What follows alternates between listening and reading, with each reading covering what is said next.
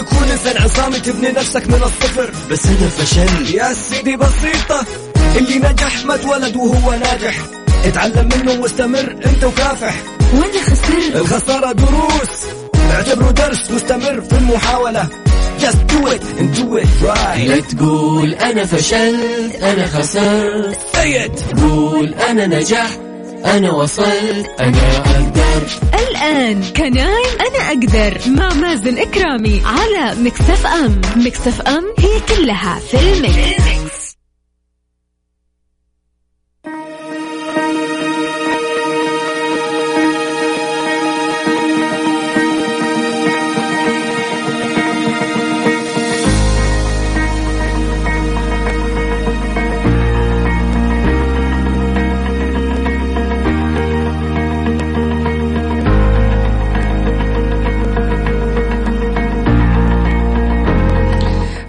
الله مستمعينا الكرام واهلا وسهلا في الجميع. أكيد ارحب في جميع الأشخاص المنضمين لنا من خلال واتساب Mix FM Radio وجميع الأشخاص اللي جالسين يسمعون الآن من السيارات. معكم أخوكم مازن كرامي في برنامج Can I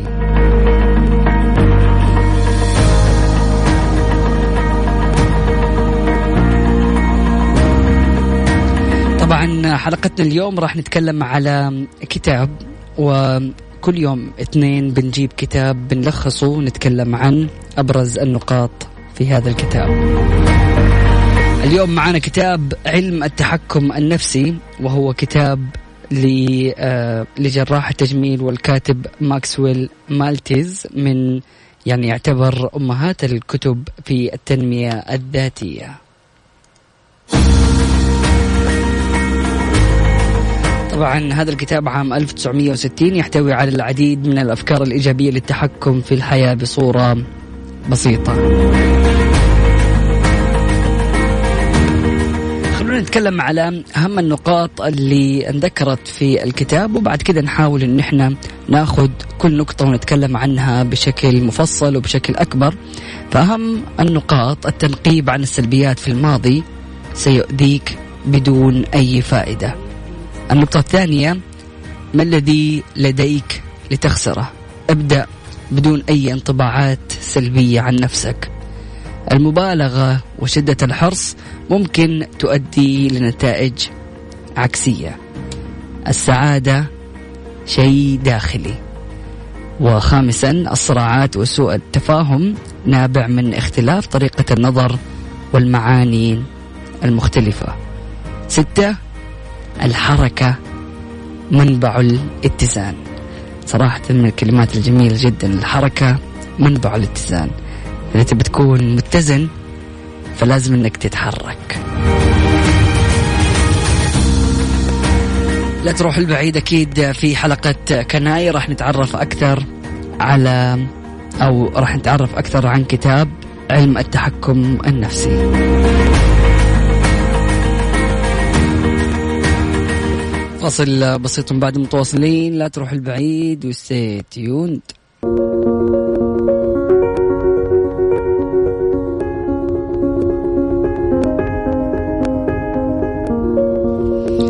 حياكم الله. مستمعينا الكرام واهلا وسهلا في الجميع. أكيد مستمرين في برنامج كناي. واليوم نتكلم على ملخص كتاب علم التحكم النفسي وذكرنا النقاط الموجودة في الكتاب. أول نقطة التنقيب عن السلبيات في الماضي سيؤذيك بدون أي فائدة. فعليا كثير مننا يتعرض لمواقف ومشاكل كثيرة سواء مع الأصدقاء سواء في الشغل سواء مع آم، العائلة أو مع أي حدث ممكن يصير بينه وبين نفسه. فيفكر دائما بشكل سلبي ويقول مثلا يعني هذول الناس ما هم قادرين يستوعبوني ما بيفهموني أو إنهم هم الغلطانين وأنا دائما الصح. ويفكر عن السلبيات اللي صارت يا الله أنا ما أخذت الوظيفة الفلانية فأنا خلاص يعني وقفت الدنيا بالنسبة لي. أنا ما قدرت أدخل التخصص اللي أنا أبغاه فخلاص كذا. هذه نقطة سلبية في حياتي. كل هذه الأشياء راح تأخرك.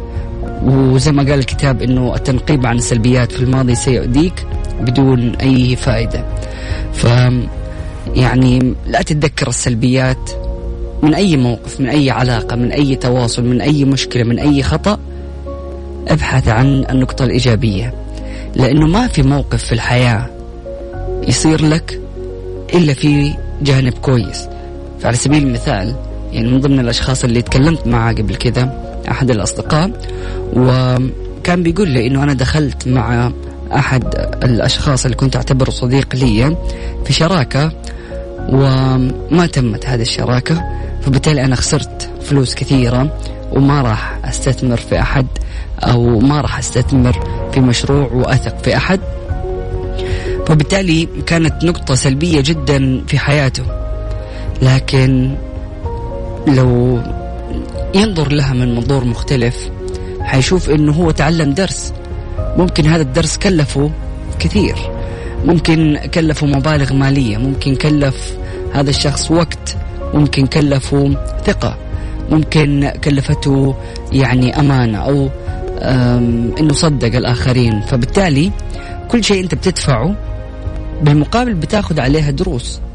فابحث دائما عن النقاط الإيجابية اللي راح تضيف في حياتك وتستوعب أنه خلاص الدرس اللي أنا تعلمته أني أنا لما أكون آه، مقبل على مشروع راح أختار الشخص بعناية.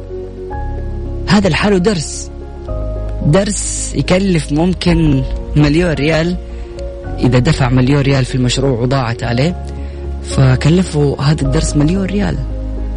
أحيانا يعني أشخاص كثيرين يبغوا تخصص معين في الجامعة أو ماجستير أو دورات فيدفعوا عليها مبالغ عشان يتعلموا. والتعلم أحيانا مع الوقت ما بيستمر معك أو ما بتفتكر كل حاجة زي ما كانت بالضبط. لكن صدقني هذه الدروس والمواقف اللي تصير في حياتك مهما كانت سلبية أو تحديدا لو كانت سلبية فراح تفتكرها. وراح يعني تترك علامة عندك. فأنظر لها من منظور إيجابي حتى أنك تريح نفسك وتريح بالك وتحط في عقلك الباطن يعني صورة ذهنية أنه القدام أحسن والجاي أفضل وأنا ما خسرت شيء أنا تعلمت. فبالتالي سبحان الله جسم الإنسان على حسب ما أنت تغذيه. إذا غديته خوف راح تشعر بطول الوقت بخوف. إذا حسسته بالسلبية فحتكون عايش بطاقة سلبية. إذا كنت محسس أو بتغذي مخك بالإيجابية فراح تعيش في إيجابية وراحة بال. أحيانا يعني الواحد لما يكون عايش في قلق وتوتر ويفتكر الأشياء السلبية العقل يبدأ يتعامل على أساس أنه الجسم في حالة حرب حالة زعزعة متخيل؟ فبالتالي ما راح تكون مرتاح. انتهى الموقف صار له سنين لكن أنت كل ما تفتكره بتتضايق وتتألم وتخلي الموقف هذا موجود في بالك بشكل مستمر. فالجسم حيكون في حالة دفاع. حتى ممكن يعني مناعتك بتقل ممكن إنه هرمون الكورتيزول يبدأ يفرز في جسمك. هذا الهرمون اللي يبدأ وقت الخوف. فالطاقة تبدأ تركز على أطراف جسمك وأنت تحس أنك استهلكت طاقة كبيرة من جسمك وأنت بس جلست تفكر. فعشان كذا أغلب الناس مثلا لما يكونوا متضايقين مهمومين زعلانين يحسوا بتعب يحسوا بخمول ويروح يناموا. لأنهم استنزفوا طاقة كبيرة جدا من يعني من طاقة الجسم بس بمجرد التفكير. فهذه من أولى نقاط الكتاب التنقيب عن السلبيات في الماضي سيؤذيك بدون أي فائدة. النقطة القادمة ما الذي لديك لتخسره؟ ابدأ بدون أي انطباعات سلبية عن نفسك. مستمعينا الكرام بعد الفاصل أكيد مستمرين في برنامج كناي. معكم أخوكم مازن كرامي أقدر مع مازن كرامي على Mix FM Mix FM هي كلها في ال mix.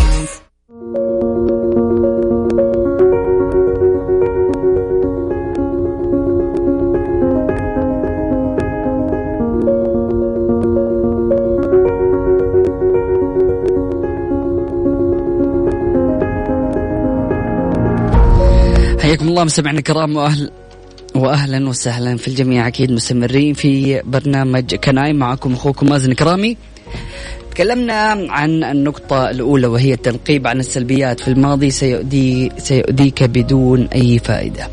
النقطة الثانية ما الذي لديك لتخسره؟ ابدأ بدون أي انطباعات سلبية عن نفسك. فعليا أغلب الأشخاص أو كلنا لما يفكر في نفسه يفكر في نقاط الضعف ويبدأ يعني يشكك في قدراته يحبط من نفسه يحس إنه ما هو قادر على إنه يعمل مشروع معين. فبالتالي هذه النقاط ممكن تكون مبنية على تجارب سابقة ممكن تكون مبنية من خوف من الدخول في شيء جديد أو ممكن تكون يعني من إحباطات الأشخاص اللي من حولنا. فابدأ وأنت تارك كل الانطباعات السلبية. حاول إنك أنت تدفنها. ولا تفكر. ودائما يعني أنا صراحة مؤمن بهذه المقولة وضروري جدا إنك أنت تطبقها في حياتك. Fake it until you make it. يعني تصنع الشيء ألين ما تتقنه. فبالتالي لو كنت أنت إنسان ما تقرأ كتب لكن نفسك إنك تكون قارئ. ف يعني عارف زيف هذا الموضوع سواء لنفسك حتى بينك وبين نفسك. لما تيجي تفكر قول أنا أحب أقرأ الكتب. حتى لو أنت ما تحب عارف النقطة هذه؟ فعليا هنا كأنك تضحك على مخك. ونفس الشيء لما تتكلم مع الناس. حتى لو أنت إلى الآن ما قرأت ولا كتاب. لكن قول للناس إنه أنا أحب أقرأ كتب. إيش قرأت كتاب؟ والله لا تسألني هذا السؤال بس أنا أحب أقرأ كتب. أنا إنسان تعجبني قراءة الكتب. فبمجرد إنك أنت تقول لعقلك المعلومة هذه وتكررها بشكل متواصل إلا ما حتبدأ في يوم من الأيام تقرأ كتب وتتعمق أكثر في الكتب وحتلاقي إنه الكل اللي من حولك يعرفوا عنك إنك أنت شخص تحب قراءة الكتب. في البداية ترى بدأت بكذبة وهذا الشيء أنا كنت أسويه دائما مع مادة الرياضيات للأمانة. يعني بيني وبينكم كنت أجلس لحالي كذا وأجاوب وتحديدا من أوصل لمسألة ما أعرف أحلها خلاص أبدأ أتنرفز وأزعل. لكن قدام كل الناس كنت أقول لهم إنه أنا أحب الرياضيات حتى بيني وبين نفسي إيش أكثر شيء تحبه الرياضيات. لأنه كان الموضوع يعني لازم إني أجيب درجات عالية في الرياضيات تحديدا لأنه كنت بكون كابتن طيار وأدخل مجال الطيران. فشوف رغم إنه ما دخلت طيران لكن جبت يعني درجة عالية جدا. ما نقصت في الثانوية ولا درجة في الرياضيات. هذا كله عشان كنت يعني أوهم نفسي إنه أنا أحب هذه المادة. وإلى اليوم في الجامعة فعليا أنا صرت أحب أتعامل مع الأرقام وأقرأ الأرقام وأشوفها. ومادة الإحصاء بعد كذا في الجامعة كانت من المواد الجميلة والشيقة. فكونك تقول لنفسك إنه أنا ما أقدر أتعلم أو ما أحب الشيء الفلاني حتصير فعلا تكره يعني أجيب لك مثال بسيط جدا للشخص اللي كيف لما يحط صورة ذهنية عن حاجة ويقول إنه أنا ما أحبها أو ما أبغاها أو مستحيل ان أنا أسوي الشيء ذا. على سبيل المثال واحد من الشباب برضه صاحبي وأعز أصدقائي طول حياته يقول لي مازن أنا مستحيل ألعب بلوت. أنا إنسان ما ألعب بلوت. ما أبغى أتعلم حتى ما أبغى أتعلمها. فجلس فترة مرة طويلة من جد ما هو قادر يتعلم. أنا كنت أحاول أعلم ما هو راضي يتعلم. ففي يوم من الأيام جاء شافنا جالسين نلعب قال لي مازن بتعلم. أبغى ألعب بلوت شايفكم مبسوطين طول الوقت وأنا دائما أشوف إنه البلوت مضاربات وزعيق لكن شايفكم مبسوطين وجالسين تلعبوا وجالسين تلعبوا بالساعات كمان فأبغى أتعلم هذه اللعبة. فبمجرد إنه غير الصورة الذهنية في عقله وصار يبغى يتعلم أتعلمها. حرفيا صرنا نلعب مع بعض. فشوف هذا قيس على موضوع بسيط جدا على تعلم لعبة. فما بالك في الحياة.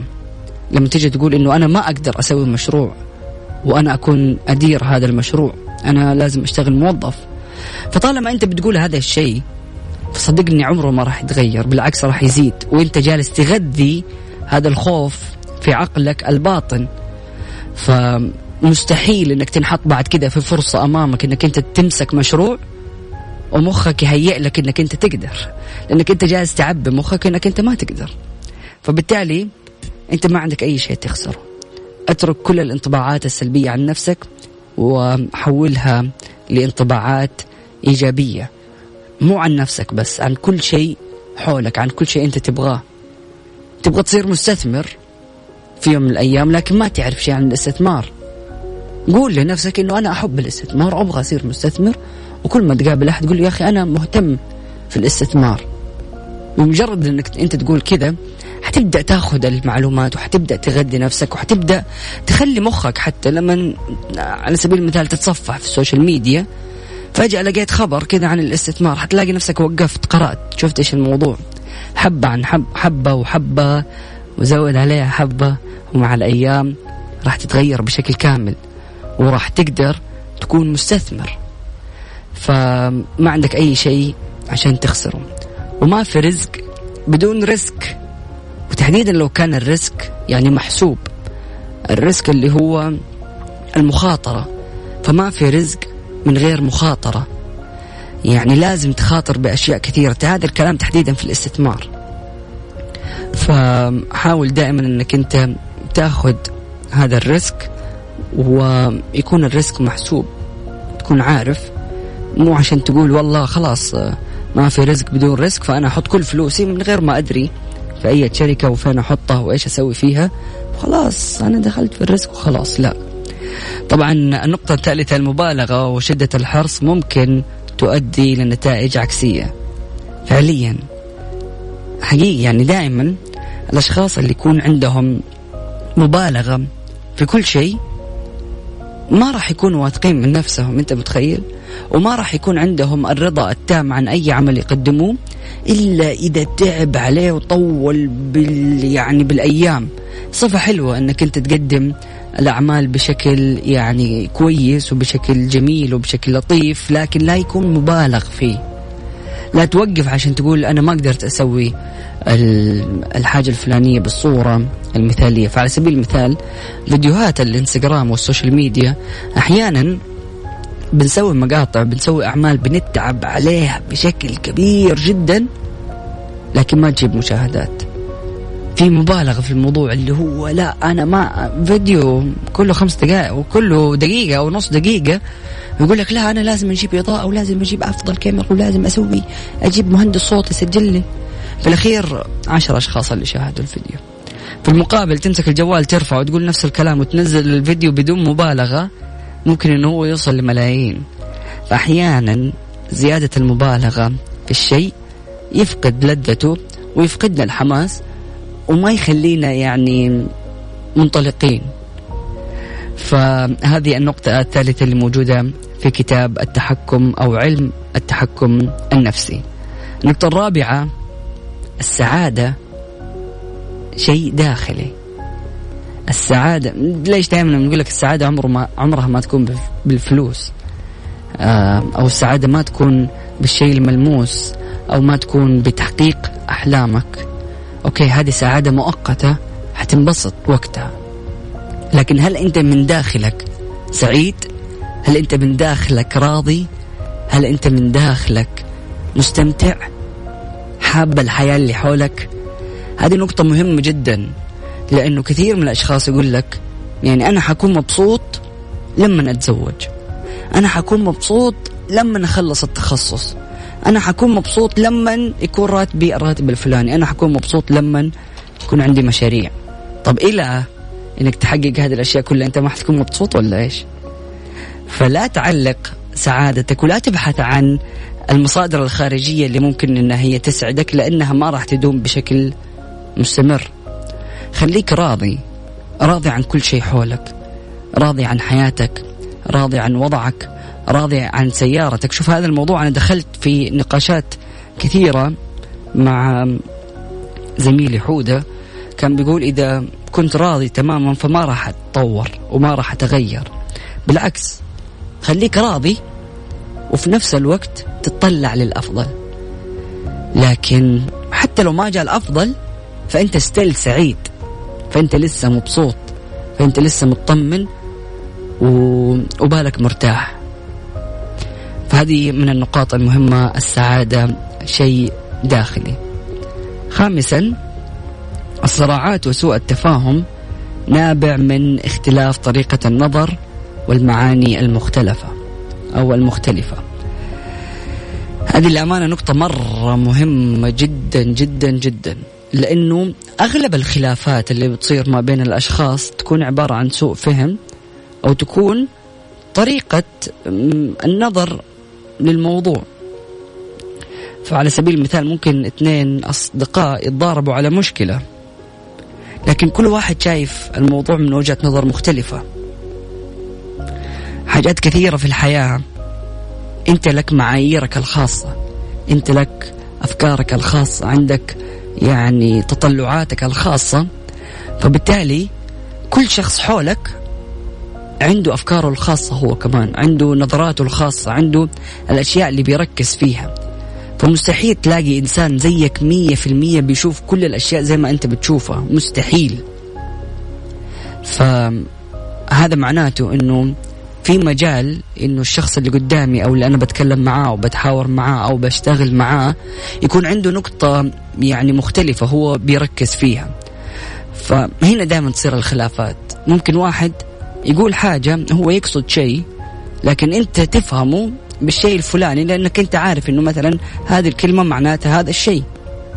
وهذه الخلافات دائما تصير مثلا في اختلاف الثقافات. يصير.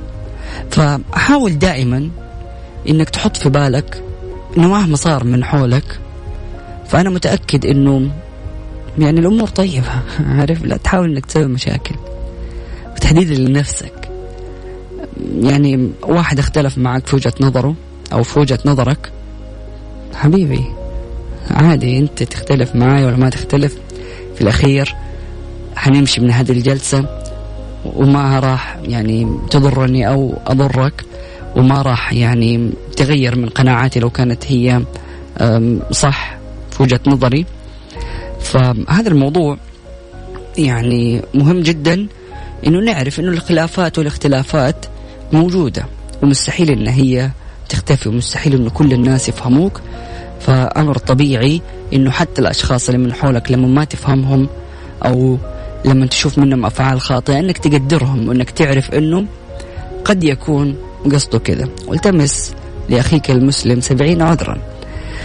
النقطة السادسة والنقطة الجميلة جدا الحركة منبع الاتزان. إذا كنت بتكون إنسان متزن في حياتك أول شيء تبدأها في الرياضة. فعلا الحركة تساعد جدا على أنه العقل والجسم يكون متزن وعارف كذا يعني فرقت الطاقة السلبية فتكون مرتاح. تكون يعني ما أنت شايل هم. أيضا الحركة في العمل إنك أنت بتتحرك بتعمل بشكل كويس وبالتالي حتكون متزن في حياتك. صراحة من ضمن الأشياء يعني اللي تقوم الاتزان عند الأشخاص مدى التزامهم بأمور محددة في حياتهم وأولها الصلاة. فطالما أنت متزن بخمسة فروض في يومك وهذا الفرض لازم في حياتك وأنت ملتزم في هذا الشيء فراح تترتب حياتك وتكون ملتزم في كثير أشياء. حتحط لها أولوية وحتبدأ تنجز أعمالك بشكل أكبر لأنك إنسان حاطط الأمور والأولويات وملتزم فيها. فبالتالي هذه من النقاط اللي أنا من وجهة نظري تزيد جدا في الاتزان. سمعنا الكرام هذا ملخص كتاب علم التحكم النفسي. كتاب علم التحكم النفسي لجراح التجميل والكاتب ماكسويل مالتيز من أمهات الكتب في التنمية الذاتية لعام 1960 يحتوي على العديد من الأفكار الإيجابية للتحكم في الحياة بصورة بسيطة.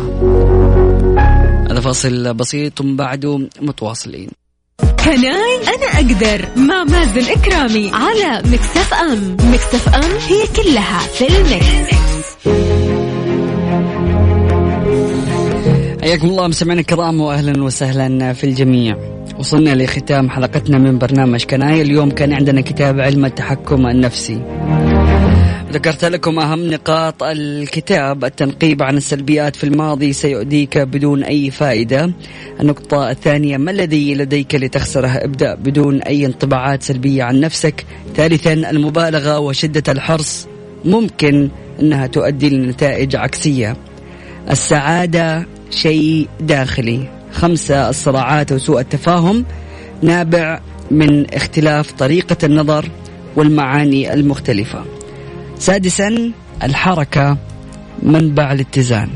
فكتاب جميل جدا واستمتعت وأنا أقرأ النقاط اللي موجودة في هذا الكتاب. ف آه، تقدروا تحصلوا على هذا الكتاب وتقرأوا عنه بالتفاصيل وأيضا تقدروا تحصلوا كتاب PDF موجود على الإنترنت كتاب علم التحكم النفسي لجراحة التجميل والكاتب ماكسويل مالتيز من أمهات الكتب في التنمية الذاتية لعام 1600 1960 ويحتوي على العديد من الأفكار الإيجابية للتحكم في الحياة بصورة بسيطة.